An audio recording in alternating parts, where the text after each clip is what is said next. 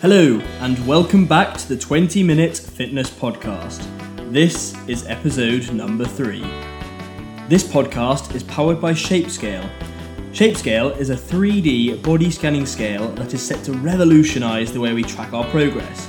Combining both visual cues of progression and real data, ShapeScale will keep you on the right path to achieving your goals. So we thought we'd start a new series for our podcast now, um, and it's all about body composition. We want to understand what our bodies are made up of and how we can track any changes that happen to our bodies as a result of our nutrition and exercise. And I hope um, you found, you know, previous weeks um, that our delivery of our 20 minute fitness podcast um, is progressing, and I really hope you're enjoying the content. Please uh, don't forget to share it with your fitness loving friends and family, and also leave us a review. Again, I am your host, Charlie, and I will be leading you on this mission to understand more about our bodies. Don't forget, you can follow ShapeScale on our various social media channels for more updates and news. And our Twitter is at shape underscore scale. Our Instagram is at shapescale, and our Facebook is Shaping. So, let's get into the show. The first episode in our body composition series will really cover the basics and it will hopefully give you an idea as to what the human body is made of.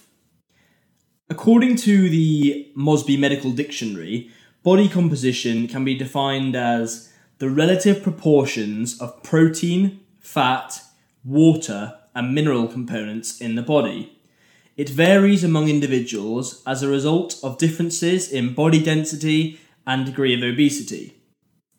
It is important to understand that there are different models of body composition. The most basic of these is called the two component or two compartment model, which divides obviously your body into two parts. And before I explain this two compartment model, it is also worth mentioning that the two component model assumes the level of water in our bodies and uh, the, sorry, the level of water in our bodies is constant, and I will explain more about this later why that's important. But without further ado, let's uh, start exploring the two different components.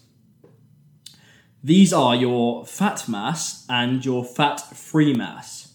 So, fat mass refers to pure lipid molecules, and fat free mass is basically everything else your proteins, minerals, carbohydrates, water, everything other than lipid molecules, basically. And when we talk about our fat mass, we're really talking mainly about our adipose tissue.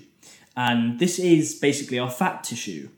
And it's not just lipid molecules, but uh, it also consists of you know the blood supply and connective tissue as well.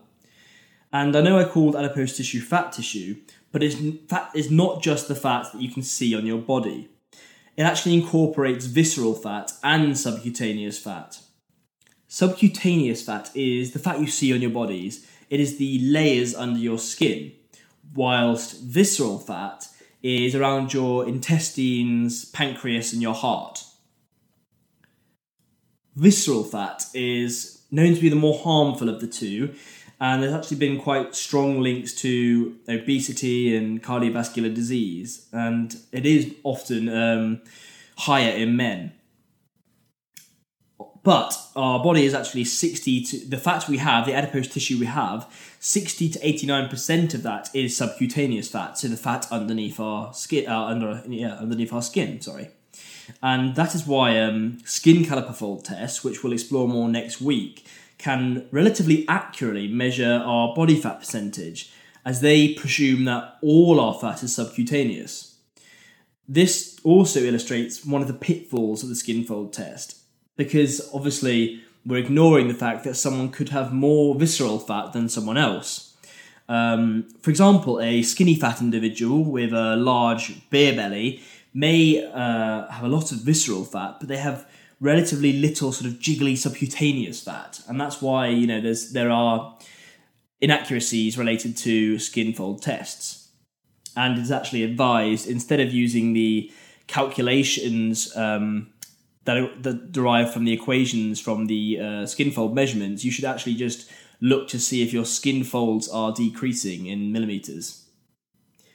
But it's inevitable, but our, we have fat all over our body. Even our brain is 60% fat. But we can work to lose this fat, and obviously, you all know that's by working out, eating right, and leading a healthy lifestyle. Um, however, only a few machines, such as an MRI scan, will actually be able to distinguish between what type of adipose tissue you're losing. Are you losing visceral or subcutaneous? You won't really know unless you go for a MRI scan. Um, before we move on to fat free mass and what that consists of, um, we'll look at why we do need fat. Fat allows the body to store energy. It acts as an insulator and it regulates our body temperature. It also cushions our internal organs, and so we can already see that fat is still essential to our body and our well being. For women, it's advised not to decrease your body fat percentage to any lower than 10 to 13%. And according to the American Council on Exercise, men shouldn't go any lower than around 2 to 5%. But even that is very low. That's strictly just essential fat for your body's survival. Athletic women, on the other hand, are in the range of 14 to 20%, and athletic men are anywhere between 6 and 13%. So finding the right balance is really key. Right, on to fat free mass. And the thing we're focusing on, obviously, is muscle mass or skeletal muscle mass. This is what changes as we begin to train and work out hard and things like that. It is all the muscle in the body, excluding smooth muscle and cardiac muscle, which is found around the heart and the organs. Our skeletal muscle can change according to where we train, our age, and our diet. So, for example, if we're in a, a calorific sort of surplus, then and progressively overloading our muscles, we'd hope to increase our skeletal muscle mass. Whilst if we are looking to lose body fat and we are eating in a deficit or taking in less energy than we're expending, um, then we are often sacrificing skeletal muscle mass uh, in order to lose this body fat. Skeletal muscle contains anywhere from 60 to 80% water, about 20 to 33% protein, and 2 to 3% intermuscular uh, fat, sorry. And 75% of skeletal muscle is found in the arms and legs. So, obviously, I said earlier that body composition tests main in the two compartment model maintain that we, that the human body has a constant total body water. However, it's just become evident that our muscles have 60 to 80% water within them. And so really this isn't a constant. Um, we can in fact manipulate our body composition by hydrating our bodies or dehydrating our bodies, which changes the level of water within our muscle and adipose tissue even taking a supplement like creatine can actually make the water levels within your tissues fluctuate.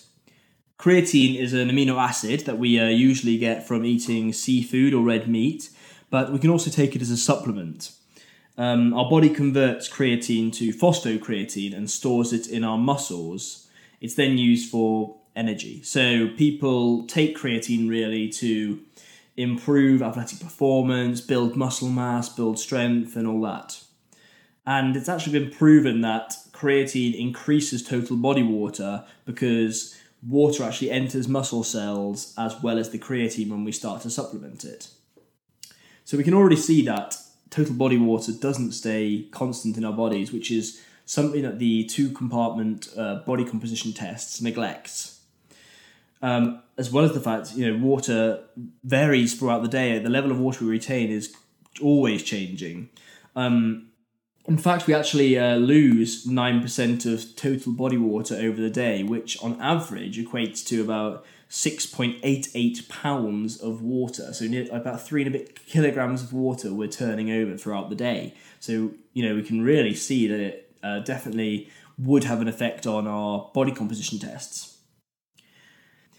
So, um, yes, the uh, the two component model does have its flaws, and another one being that it does ignore the bones completely. Um, a DEXA scan, which again we'll look into next week, uses a three compartment model, so it actually considers bones in its uh, body composition analysis. And on average, our bones make up four percent of our body. So obviously, they do have a you know a, a, part to play in our body composition, and our bone density increases until we're about the age of thirty. So this does change. But before I sign off and uh, actually um, finish this podcast, I would like to say you know give some uh, give some recommendations and some quick benefits of maintaining a healthy body composition. So, the first one is obviously by working to lose fat, by working to maintain a healthy body composition, and obviously visceral fat's the more concerning of the two, um, we can actually decrease our risk of developing diabetes, metabolic diseases, and osteoporosis, and you know a whole host of other uh, diseases and things like that that we can reduce by keeping fit and keeping healthy. And regular physical activity has actually been associated with so many benefits, such as increased energy, a more stable state of mind. It's good for your mental health. It releases endorphins and things like that. Uh, it can help you de stress after a long day. Um, it can help you maintain your cognitive function. So, you know, a whole host of benefits of keeping active, keeping fit, and just generally looking after your body. The American College of Sports Medicine and the American Heart Association suggest that at least doing uh, moderate intensity like cardio training for 30 minutes a day, five days a week, or high intensity training for 20 minutes a day and up to three days a week um, is a great start. And also incorporating strength training movements into that. So eight to ten strength training exercises such as push-ups, your pull-ups, your planks, and just you know working to do those you know at least two days out of the week we have. So um, I'm afraid that is all the time we have time for this week. I really hope you like gained a greater understanding of what our bodies are made up of, why we can't you know completely rely on body composition tests to tell us what our bodies are made up of. Um, and I really hope you're looking forward to finding out more about the different types of tests like hydrostatic weighing, um, using tape measures to calculate your body fat percentage, more about ShapeScale. Um, we'll talk about DEXA scans, we'll talk about bioimpedance. So there's lots to discuss next week as well, and I hope you're looking forward to that.